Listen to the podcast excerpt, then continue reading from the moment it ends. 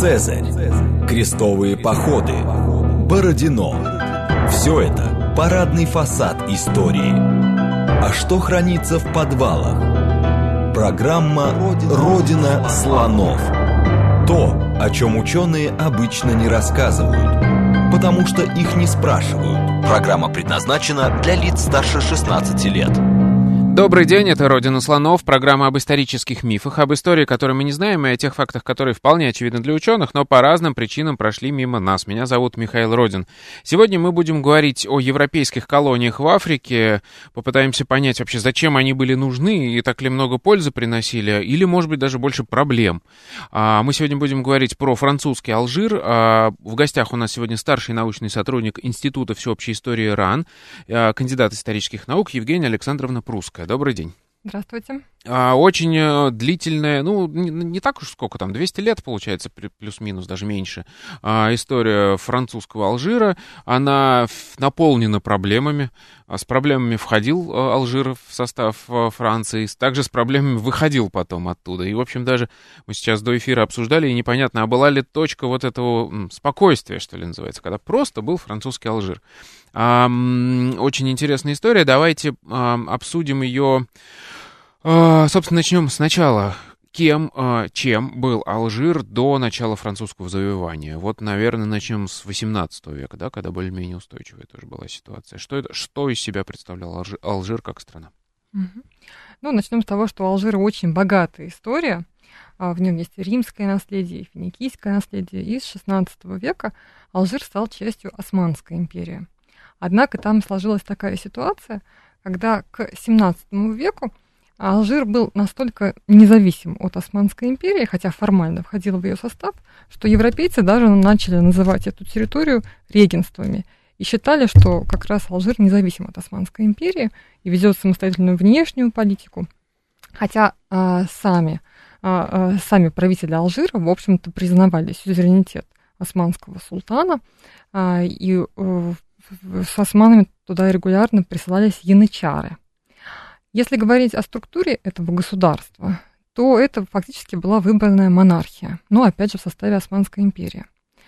А, и верхушку возглавлял Дей, по-турецки это дядя, то есть выборное лицо, которое избиралось совместно янычарами, расквартированными в Алжире, э, и пиратами, поскольку Алжир в 17 веке одним из его основных промыслов было пиратство. Хотя к XVIII веку это уже была не самая главная статья дохода в бюджете Алжира, а в основном а, он занимался торговлей, в основном поставками пшеницы, оливкового масла и так далее. А То насколько есть, вот эта выборность этой должности влияла, собственно, на государство? То есть это все-таки монархия? Вот как, как ну, условно мы ее можем назвать монархией. Вот. Опять же, янычары играли большую роль в истории Алжира, вот дейского Алжира, потому что если мы посмотрим на начало XIX века, то большинство деев было свергнуто насильственным путем угу. этими самыми янычарами. То есть они сами ставили, а потом, да, если не нравилось, да, убирали. Именно так. Угу. То есть не было такой династии какой-нибудь одной, которая закрепилась Нет. у власти. Это вот э, такая структура.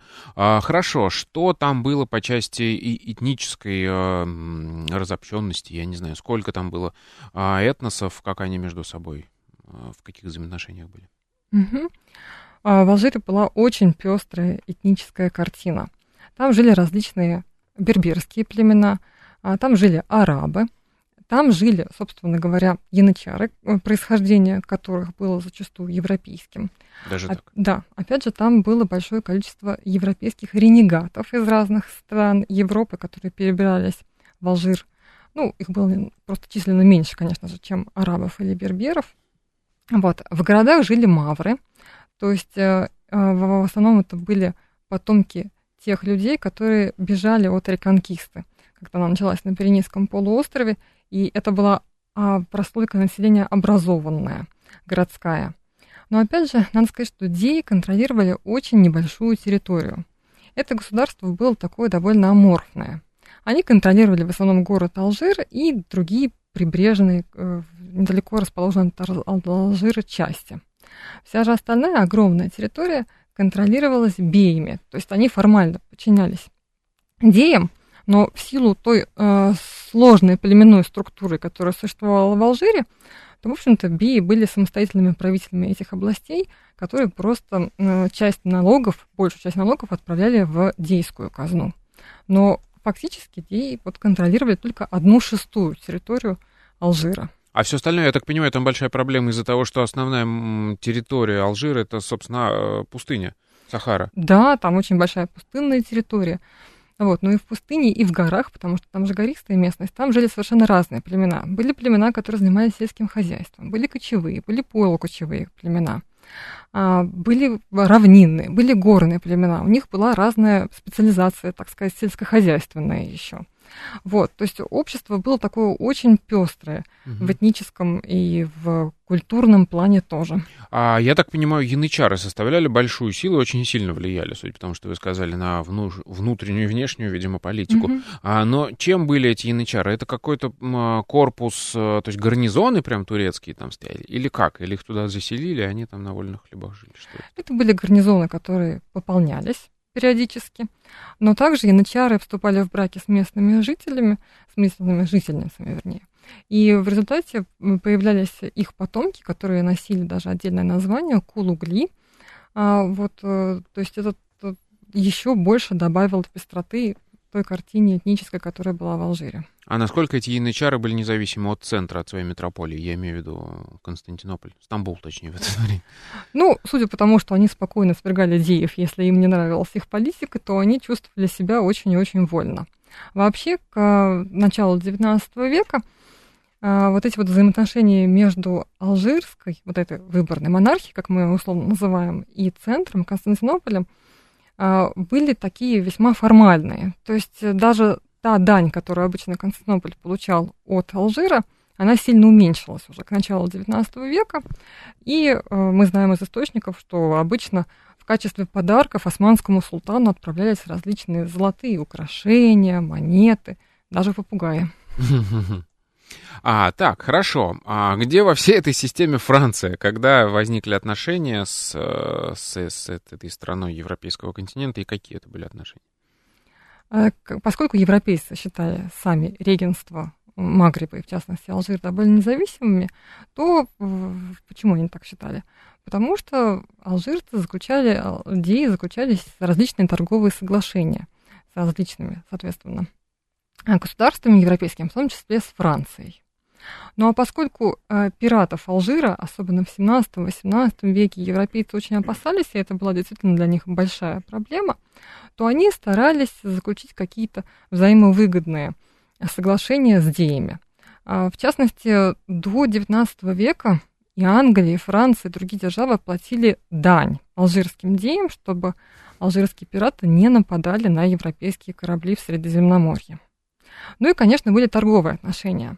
Поскольку, как я уже сказала, пшеница и торговля пшеницей была довольно существенной статьей в бюджете дейского Алжира, а, то, допустим, во время французской революции как раз а, алжирцы снабжали Францию зерном.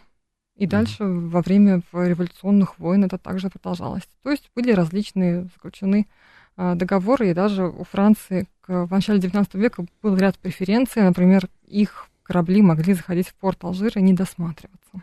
То есть, насколько, а насколько сильно Франция зависела, например, от хлеба алжирского? А, хороший вопрос. А, вы знаете, поскольку во время французской революции, революционных войн, во Франции вообще была очень нестабильная ситуация, и фактически Франция оказалась в кольце врагов, то, конечно, вот эти вот снабжения зерном, они играли роль да, существенную для Франции. И я так понимаю, что, собственно, вот это вот зерно, оно потом и повлияло на дальнейшие события и послужило таким триггером, да, для захвата, собственно, Алжира. Как это все происходило? Да, совершенно верно, поскольку Алжир снабжал Францию в кредит зерном, и затем этот кредит не хотели выплачивать последующие правительства. Наполеон был в сложных отношениях с Алжиром, у него даже был а, проект по завоеванию Алжира в 1807 году. Он туда отправил а, своего шпиона, что тот провел рекогносцировку, и вообще потом обсуждался вопрос, стоит ли вторгаться в Алжир, чтобы сделать колонию в этом месте, поскольку с Египтом за несколько лет до этого не удалось. Вот. Бурбоны затем, во время реставрации, тоже считали, что они не должны расплачиваться по счетам революционной Франции. И в результате этот вопрос не был урегулирован вплоть до 1827 года, когда произошел знаменитый удар веером. Дей Хусейн в очередной раз напомнил французскому консулу в Алжире, что необходимо, в общем-то, возместить те угу. финансовые затраты, которые Алжир а, а, Алжир, когда Алжир поставил зерно Франции, в очередной раз консул ответил отказом, причем сделал это в какой-то очень грубой форме, судя по всему. В результате э, Дей ударил его веером. По И лицу. Это, по лицу, да, ударил его веером. Это было воспринято как оскорбление самого французского короля, а не просто консула, и оскорбление Франции. И именно этот повод был использован для сначала блокады Алжира, а затем и для вторжения в Алжир. Но, как говорил австрийский а, канцлер, канцлер Меттерних, из-за одного удара веером не тратят 100 миллионов франков и 40 тысяч солдат. Угу. Ну, то есть с этого все началось. Но я так понимаю, а основная задача-то была как раз просто, как это сказать, усмирить э, кредиторов, да? Вот так сказать, что просто вот, чтобы отвязались. То есть они не это собирались захватывать. Э... Это был повод. Причины, Или... если мы говорим о причинах да. вторжения в Алжир, то они были, конечно же, намного глубже, чем просто угу. удар веером. Ну да. Тем более, что удар веером произошел за три года до вторжения в Алжир, то есть экспедиция была подготовлена. На самом деле причины лежали намного глубже. А Карл X, который в то время находился на троне во Франции, он чувствовал, что его власть слабеет, что недовольство его политикой растет.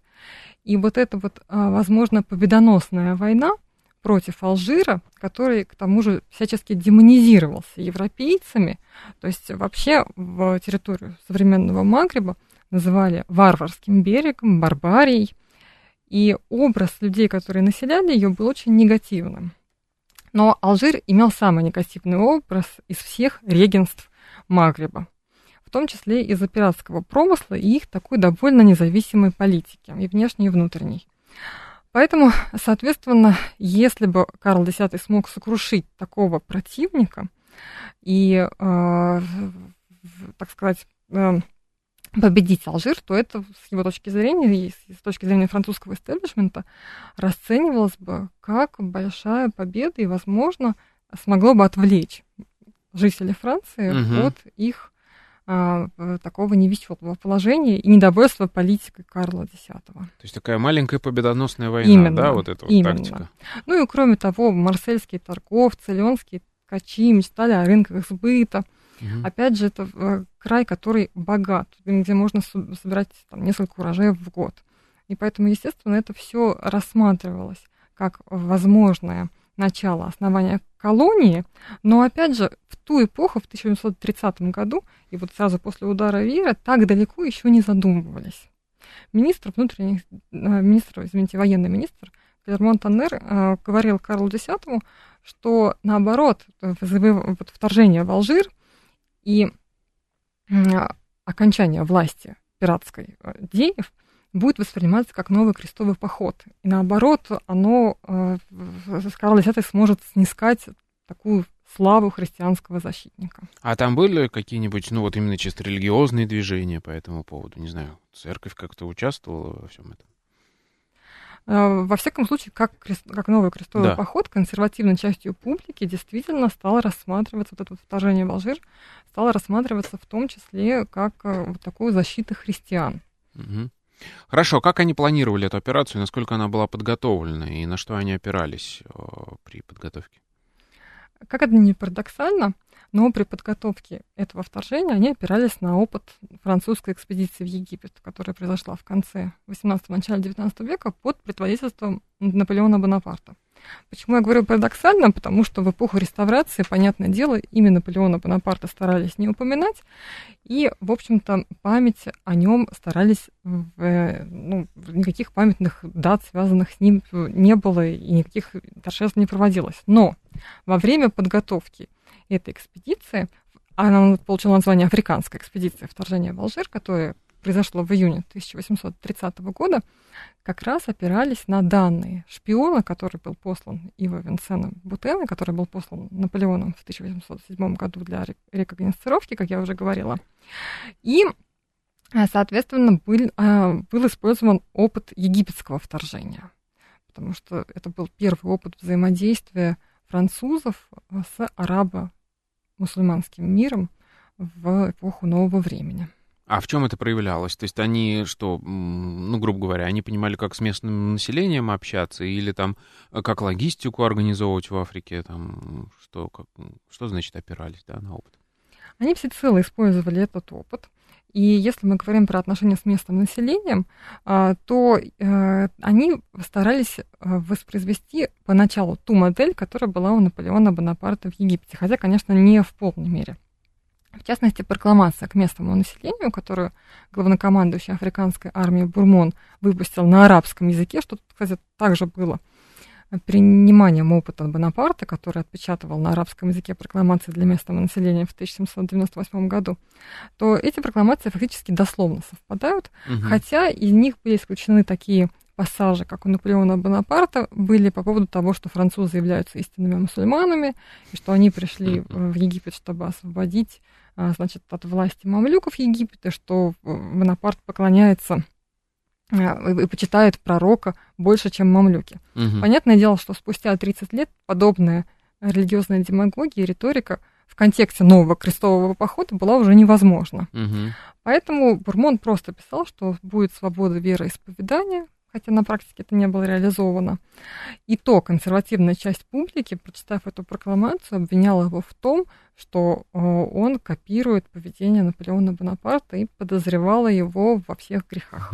А что, собственно, было основным как бы содержанием этой прокламации? То есть вот что они, как они, во-первых, обосновывали это для местного населения, что они ему обещали, какие там перспективы, может быть, рисовали? Я не знаю, что, что там было угу. в прокламации? Они обещали, что французы высаживаются, вернее, они говорили о том, что французы высадились в Алжире, чтобы свергнуть Дея поскольку Дей ведет себя очень нехорошо по отношению ко всем европейским державам, они имели в виду пиратство, а также к самим а, жителям Алжира, поскольку Дей вообще не является никак не связан ни этнически, ни какими другими связями с Алжиром. А, и они считали, писали в прокламациях, что он обогащается за счет остальных жителей Алжира, что они вот его свергнут, сделают благое дело для жителей Алжира, свергнув Дея. При этом под французским управлением, соответственно, в Алжире будет свобода вероисповедания, собственность а, будет а, оставаться за теми людьми, кому она принадлежит. Вот, э, то есть, в общем-то, обещали, что будет такое сохранение статуса КВО. Хорошо. А как развивались события? То есть что там произошло на первых этапах? А насколько легко им удалось э, захватить основные пункты? Захватили они очень легко, потому что, конечно, французская армия была а, лучше подготовлена, имела более современное оружие. Кроме того, а, Дей, часть его войска, его же предали, перейдя на сторону французов. То есть захват произошел довольно быстро. Уже, если они высадились 14 июня, а, недалеко от Алжира, в бухте Сиди Фреджа, то уже к 5 июля они взяли столицу угу. страны, то есть город Алжир. А, но при этом, а, что делать дальше, был большой вопрос, поскольку 5 июля они взяли Алжир, а уже с 27 июля во Франции начинается революция. И Карл X теряет свой трон все-таки. То есть вот эта вот война, несмотря на то, что фактически они же взяли Алжир, она, да, можно да. сказать, победоносная. Но это произошло уже поздно. Спустя три недели его самого свергают, и к власти приходит Луи Филипп, который, для которого Алжир стал проблемой, поскольку что делать с ним, никто не знал. И были различные версии того, что же дальше делать с этой территорией. А вот мне тут интересно, сейчас мы перекинемся во Францию чуть позже. Вот у нас э, получается, у нас есть экспедиционный корпус, или как его назвать, mm-hmm, французский, да, да. А, в Алжире. Он, по сути, оторван от метрополии, где происходит э, там своя заваруха. Вот, значит, они как бы независимые, могут делать, что хотят. Что там в этот момент происходило? То есть э, они, а, я так понимаю, что они не контролировали большую эту территорию, да, больше прибрежные районы какой-то вокруг столицы. Да. Что они там делали, пока были предоставлены сами себе. Да, вы совершенно верно заметили, что они были предоставлены сами себе. А Бурмон, надо сказать, то есть главнокомандующий вот этой африканской экспедиции, он не присягнул Луи Филиппу, и он отправился обратно во Францию, он поддерживал Карла X, поэтому э, был э, назначен новый главнокомандующий Квазель, которого потом с, э, с, сменил Савари, и, в общем-то, вот эти вот постоянные смены главнокомандующих тоже отражались на положении экспедиционного корпуса в Алжире, поскольку у них были очень разные взгляды на то, что делать с, с uh-huh. этой территорией. Uh-huh. Соответственно, военные провели какие-то военные операции э, против местного населения, против э, местных биев, которые, соответственно, с ними были в таких отношениях натянутых. Э, и происходили различные завоевания, но самое главное, военные были полностью предоставлены сами себе. И в результате вот это вот положение этой прокламации, которую, э, которую французы провозгласили в Алжире, они совершенно не соблюдались. То есть э, гарантия собственности осталась только на бумаге. Происходил отъем собственности. Гарантия свободы вероисповедания тоже нарушалась. Так, например, уже в 1832 году а, мечеть города Алжира, главная, была обращена в христианский храм. Собор Святого Филиппа там сделали. Причем с этим связана отдельная история – городские советы были созданы, поскольку э, Дей и все его окружение вообще было выслано из страны. Соответственно, нужно было как-то управлять этой страной, в том числе привлекая местное население, опять же, по опыту еще египетскому. И были созданы городские советы, куда вошли мавры. И когда значит, Савари, главнокомандующий африканской армии, обратился к городскому совету с просьбой отдать какую-либо из мечетей под э, храм, то ему предложили небольшую мечеть. На что Савари сказал, что он говорил вот про эту самую большую соборную мечеть. В результате ее брали с боями. Угу. Но обратили в храм. То есть ни одно положение вот этой прокламации, ни одна гарантия, она не была выполнена, и военные были предоставлены полностью сами себе на протяжении четырех лет. А было там такое, я так понимаю, что обычно в таких ситуациях вместе с армией идут, идет отряд предпринимателей, которые пытаются наживаться на этом. А туда вместе с французами, вместе с, с армией, я имею в виду, наверняка же приехали какие-то. А... А, да, э, еще что отличало вот эту вот африканскую экспедицию, что там с самого начала э, начался, э, с самого начала происходил, э, происходило переселение европейцев на территорию Алжира. Угу. Это началось вот не прямо с 30-го года, все-таки это растянулось на несколько лет, и особенно после 1834 года, когда решили основать там колонию, но приток европейцев, он был постоянным. И если в 30-х годах европейцев было прибывших вновь на эту территорию около 8 тысяч человек, то уже к середине 19 века речь шла о 60 тысячах человек. И эта цифра лишь росла а, дальше и к концу 19-го, начала 20 века она еще больше увеличилась. То есть началась такая плавная колонизация. Колонизация, да, да угу. поскольку а, Луи Филипп а, думал, что же делать с Алжиром, были совершенно разные проекты, то ли сделать сельскохозяйственную а колонию. Вот мы сейчас, да, это обсудим, угу. я думаю, уже в следующей части программы. А вот мне интересно вот здесь, да, сейчас вот срез такой взять. А вообще какой был э, по размеру корпус? Ну, то есть сколько там, вот вы говорите, там 8 тысяч, да, было этих э, военных? мирных поселенных, да, военных. 37 тысяч. 37 тысяч была вот эта вот армия. По соотношениям выступила. с армией, если можно так говорить о каком-то структурной единице такой армии Алжира и с местным населением, это много было? Местное население было порядка трех миллионов в то время. Угу. То есть, как вы видите, местное население сильно было больше, чем переселявшиеся даже к концу XIX века туда французы. К концу XIX века лишь одна четверть населения была европейцами.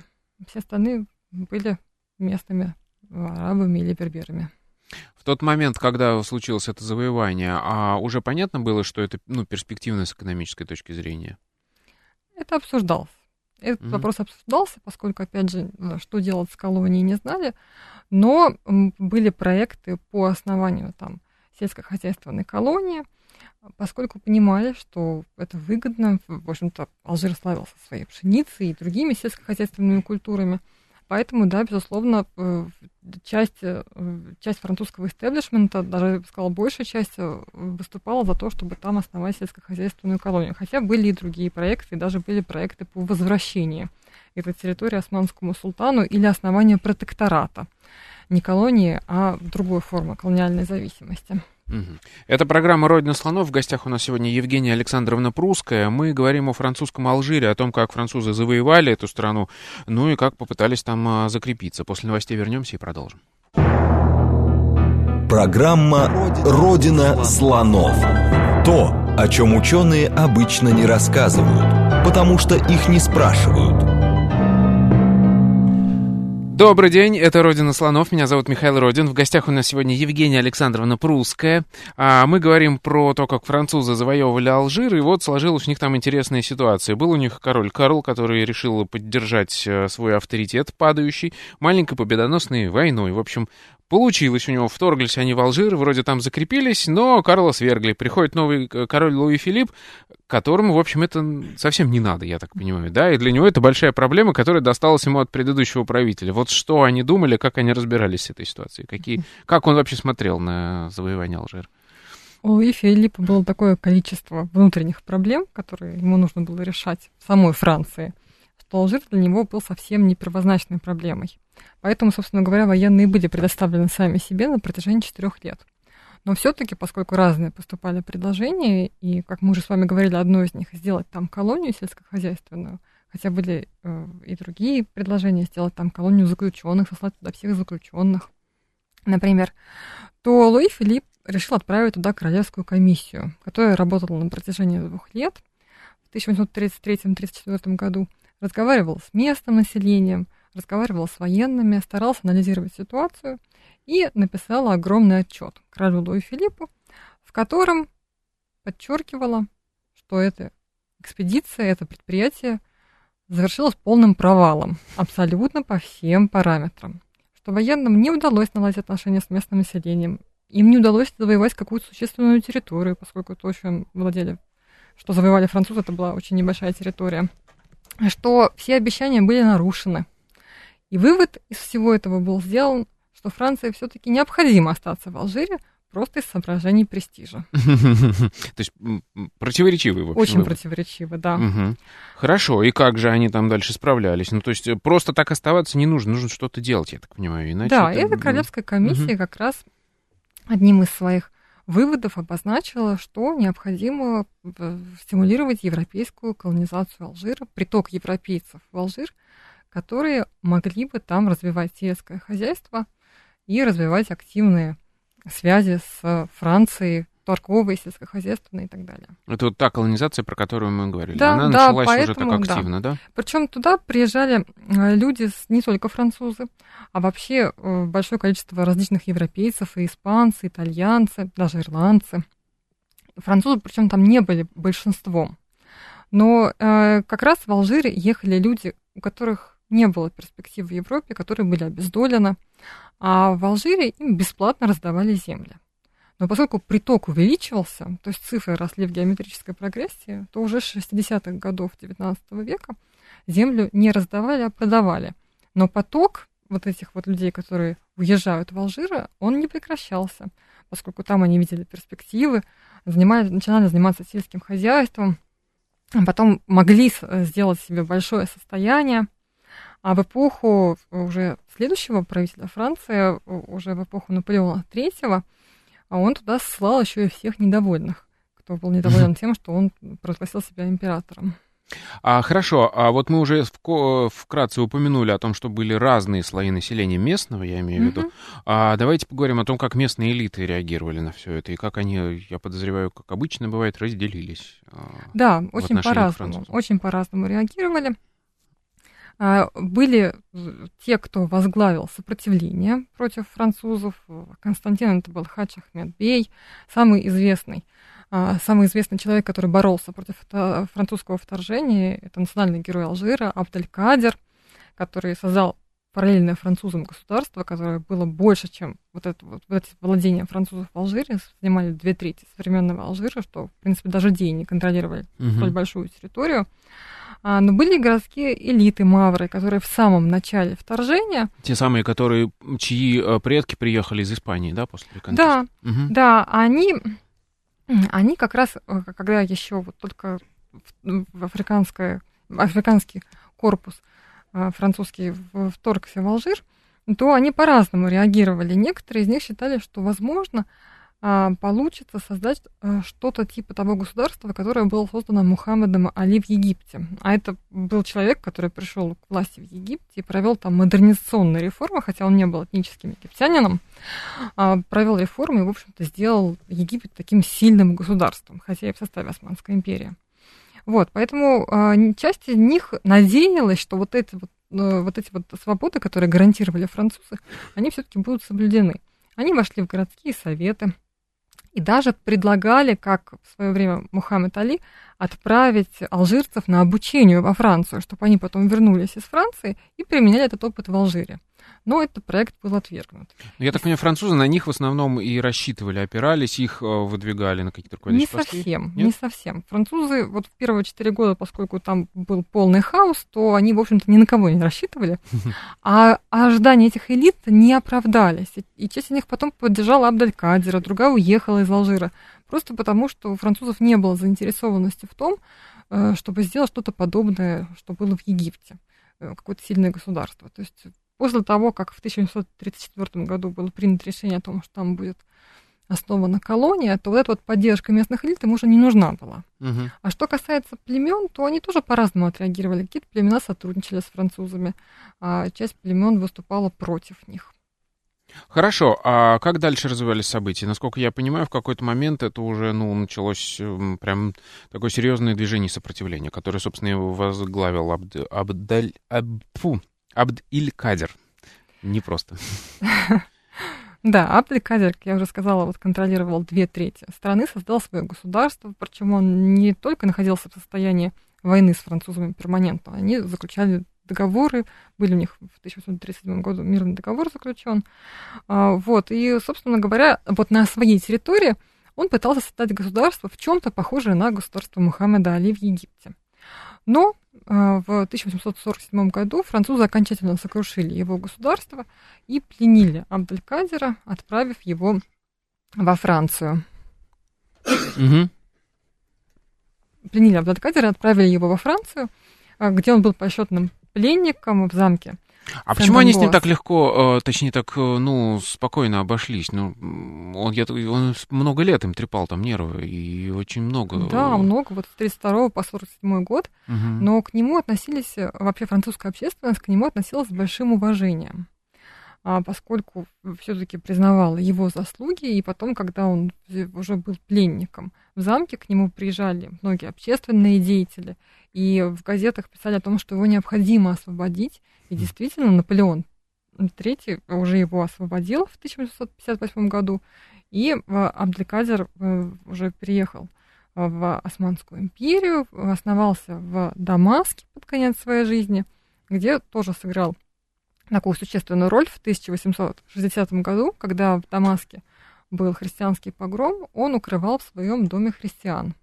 И, собственно, поэтому он снискал такое большое уважение и среди европейской публики в том числе. То есть в Алжире он считается национальным героем, но и в том числе европейская публика к нему относилась очень-очень уважительно, потому что действительно был такой выдающийся человек. Но это на самом деле уникальная, как мне кажется, ситуация. То есть, с одной стороны, к нему французы уважительно относились и признавали его как там, видимо, равного соперника и, ну, человека благородного, да, если они да, так с ним обошлись. именно. А с другой стороны, и он тоже отвечал тем же самым христианам, судя по тому, как он вел себя потом э, в, в Османской империи, правильно? А, ну, конечно, вообще почему он должен плохо относиться к христианам? Ну, здравствуйте. Ну, такого... ну, Простой перенос. Французы, мои, захватчики моей родины, они христиане, значит, все христиане плохие. Это Нет. нормальная логика, которая действует во всех межэтнических отношениях, мне кажется. Не уверена. Во всяком случае, Абделькадер, вот он поступил очень благородно, потому что, в общем-то, он понимал все причины, которые вот этих событий, которые происходили в Сирии. Французы же и в Сирии высадились в 1860-х годах как раз. А, вот, и, и Абделькадер, да, он такой вот благородный человек был, и он не разделял мнение, что если уж французы христиане, то и все христиане должны быть исключительно должны восприниматься в негативном ключе. Нет. Хорошо. А смотрите, а Алжир существует не в безвоздушном пространстве. Mm-hmm. Чуть-чуть, может быть, возвращаясь назад. Насколько я понимаю, в этом сопротивлении Алжира французам активное влияние соседние страны а, оказывали. То есть там Марокко, например, поддерживала того же Абд-Иль-Кадира. Правильно? Да, марокканский султан даже готов был его принять у себя, предоставить ему убежище, но французы выступили против, пригрозили, что они могут вторгнуться и в Марокко, и поэтому марокканский султан не смог оказать ему такой поддержки. Но надо сказать, что вот это вот вторжение французов, оно вызвало очень, как мы уже говорили, разную реакцию в обществе, э, в том числе такую, что никто не ожидал, что это будет надолго. И во многом элиты заняли, и не только элиты, вообще племена заняли выжидательную позицию, надеясь, что французы вскоре уйдут. Но когда стало ясно, что, видимо, это надолго, то многие мусульмане просто стали уезжать из Алжира. Стали уезжать на территорию Марокко, в Османскую империю, где могли они получить традиционное мусульманское образование и не жить вот в этой системе, выстроенной французами, в общем-то, дискриминационной системе. Вот, давайте про эту систему дискриминационную поговорим, поскольку марксизм-ленинизм нас научил тому, что а, колониальные империи, они выкачивают э, богатство, скажем так, из своих колоний. Как была выстроена эта система по выкачиванию ресурсов и так далее? Дело в том, что с э, середины XIX века Алжир стал Францией. Причем вот этот вот лозунг «Алжир – это Франция» был провозглашен теми самыми европейцами, которые массово переселялись на территорию Алжира. Они себя считали алжирцами, а местное население называли туземцами. А, и сложилась такая парадоксальная ситуация, когда на одной и той же территории люди подчинялись разным законам. А, со временем вот эти вот европейские переселенцы, они получили уже французское гражданство, их дети становились гражданами Франции, и они пользовались даже вот с последней трети XIX века теми же правами политическими, что и французы в метрополии. А что касается арабского населения, ну, арабского, берберского населения, то они, не, на них не распространялись французские законы они фактически э, подчинялись так называемому режиму сабли. И контроль за территориями, где проживали в основном мусульмане, а, он возлагался на французскую армию. И, конечно, ни о каком равноправии речи вообще не шло. Э, даже когда э, во Франции уже после 1771 года была основана республика, а, был принят туземный кодекс, который был более таким реакционным, чем все предыдущие какие-то законодательные акты в отношении туземцев. То есть по нему туземное население не могло перемещаться без разрешения, их могли просто по подозрению посадить в тюрьму, их могли сослать. То есть, в общем, ни о каких равных правах там речи не шло. И алжирцы, э, я имею в виду вот туземцы, то, что французы называли туземцами, они с 1865 э, года были признаны подданными Франции. Подданными, но не гражданами. И они могли получить французские права и стать гражданами Франции только при условии, если они отказывались от своего персонального мусульманского статуса. А на это шло только 5% населения. Вот если мы смотрим на статистику к концу 19-го, начала 20 века. А насколько я понимаю, вот про налоговую нагрузку расскажите. Я так понимаю, что они как раз были больше обложены налогами, да, чем даже да, французские местности. Да, это действительно так. Они платили еще и традиционные османские налоги, которые французы не ликвидировали. Ах, вот даже так. Даже так, В да. пользу кого, пардон? Пользу французов, конечно а, же. ну вот, да. Да, да. То есть фактически местное население, которое было и так бедным, просто потому что у них отняли территорию. Ведь огромное количество земель перешло французам, которые, я называю их французами, хотя, как я уже сказала, это было большое да. количество европейцев. Но поскольку они уже с конца XIX века стали все гражданами, то поэтому французами. Соответственно, у них была земля, у них была власть, они, посылая депутатов в французский парламент, пытались вот, упрочить свое положение и добиться того, чтобы местное население не получало никаких преференций и прав. А, но при этом местное население платило еще и дополнительные налоги в пользу Франции и фактически вот э, финансировало вот эту вот французскую колонизацию. Угу. А, хорошо, а вот можем еще про экономику поговорить. Мне интересно, насколько это было выгодно Франции, да? То есть, понятно, есть а, налоговая а, нагрузка на местное население, которое, с которого, я так понимаю, все-таки шло что-то и, и туда, и в метрополию, зарабатывала на этом страна. Есть у нас вот это колонии а, европейские, сельскохозяйственные, я так ими э, понимаю. Что еще, на чем зарабатывала Франция в Алжире? Я не знаю, то есть, может быть, там какие-то были латифундии, да, которые очень были доходные, или, может быть, принудительный труд местного населения. Вот насколько это было выгодно именно для Франции? А, а, действительно создавались латифундии, вот те самые переселенцы, которые были бедными, со временем э, обрастали большим количеством земли, становились торговцами. Опять же, в Алжире прокладывались железные дороги, она была, в общем-то, инфраструктура хорошо развита.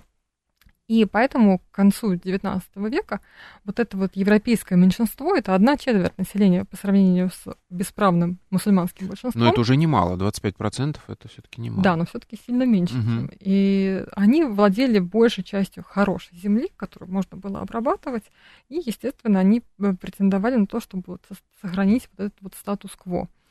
Потому что, допустим, Наполеон III побывав в Алжире в 60-е годы, сказал, что арабы являются такими же подданными, как французы.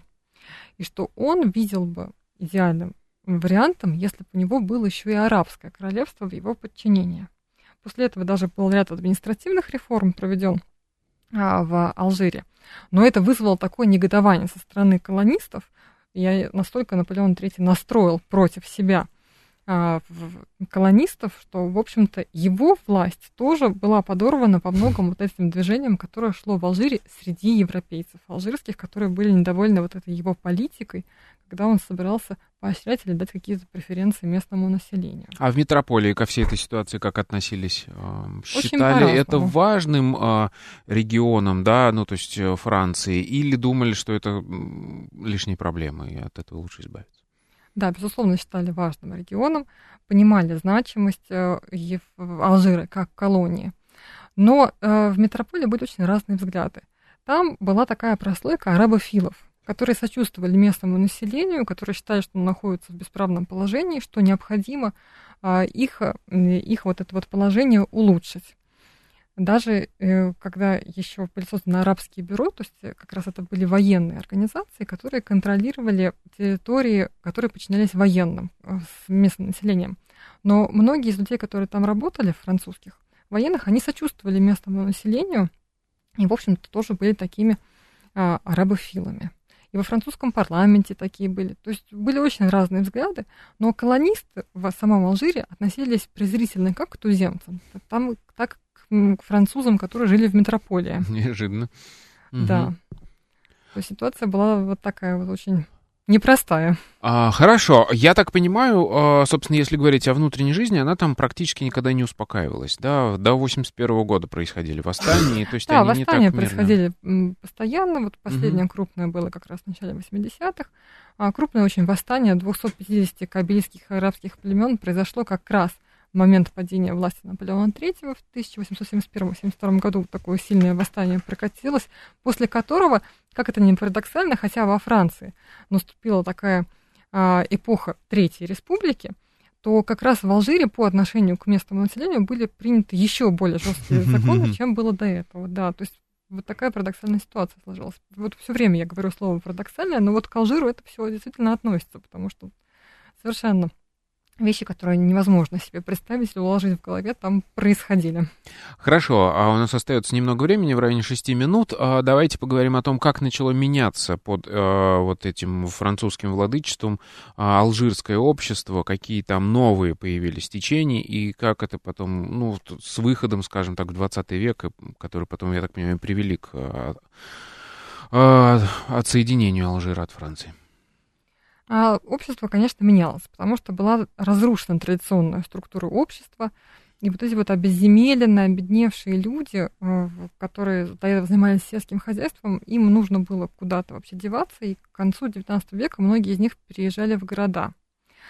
А поскольку традиционная система мусульманского образования тоже, в общем-то, была разрушена французами, а вернее взята под контроль, то есть теперь а, все мусульманские священнослужители, они становились государственными служащими французскими. И э, во, во всех школах был, собственно говоря, французский куррикулум. Вот, то со временем обезземеленные люди переезжали в города, и кроме того, что там уже была городская, городская вот эта вот мавританская элита, и они получали образование в том числе на французском языке во французских школах.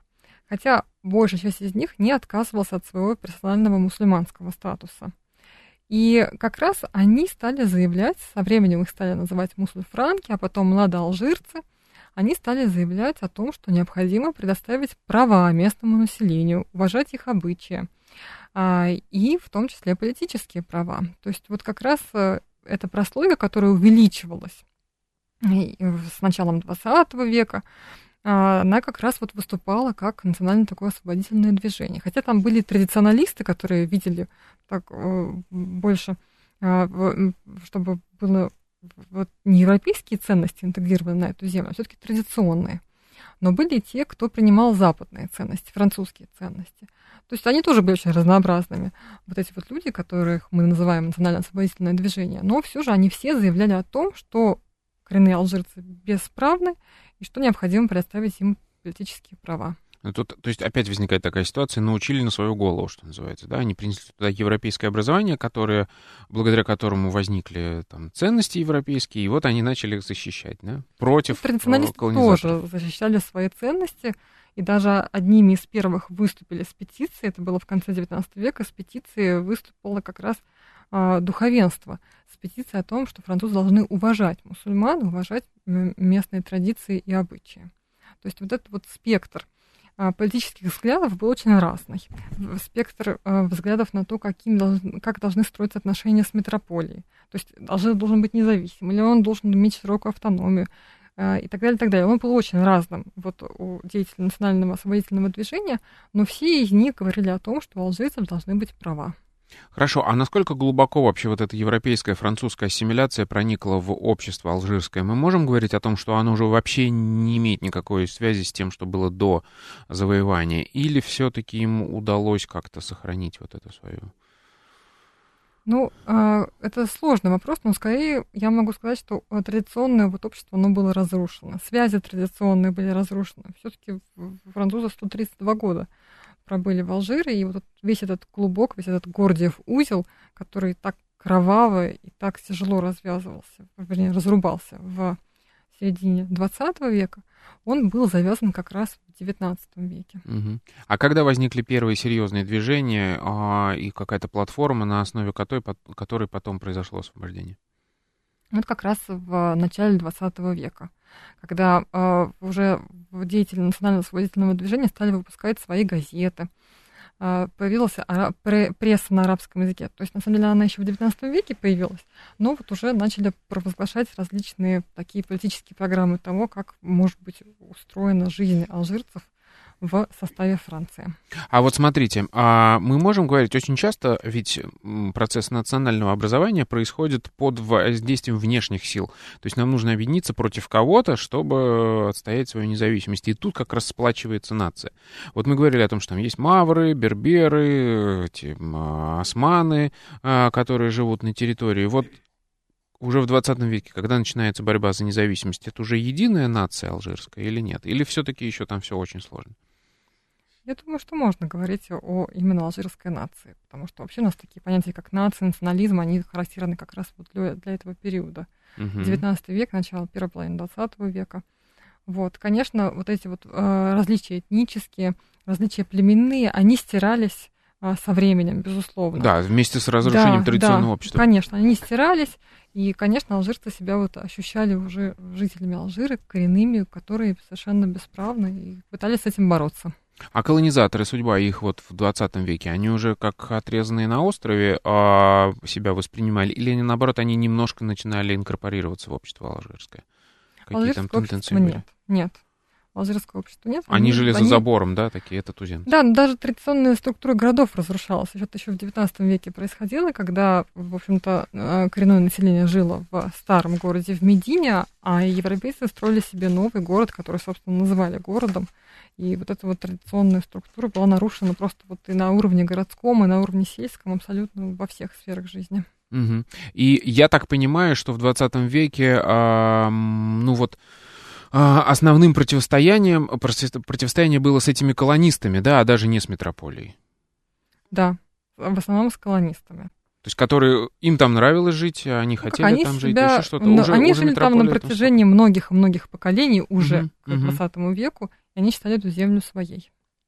И поэтому так тяжело потом приходилось, э, да, Алжиру выходить, скажем да, так, ну, из состава конечно, Франции. были и те э, мусульмане, которые работали во французской администрации. Конечно же, это было на протяжении всего XIX века и XX веке. И их идентичность тоже была неоднозначная. Хорошо, но это уже отдельная тема про да. то, как э, завоевывал свою независимость Алжир. Спасибо вам большое. В гостях у нас сегодня была Евгения Александровна Прусская. Мы говорили о французском Алжире. Меня зовут Михаил Родин. До новых встреч. Пока.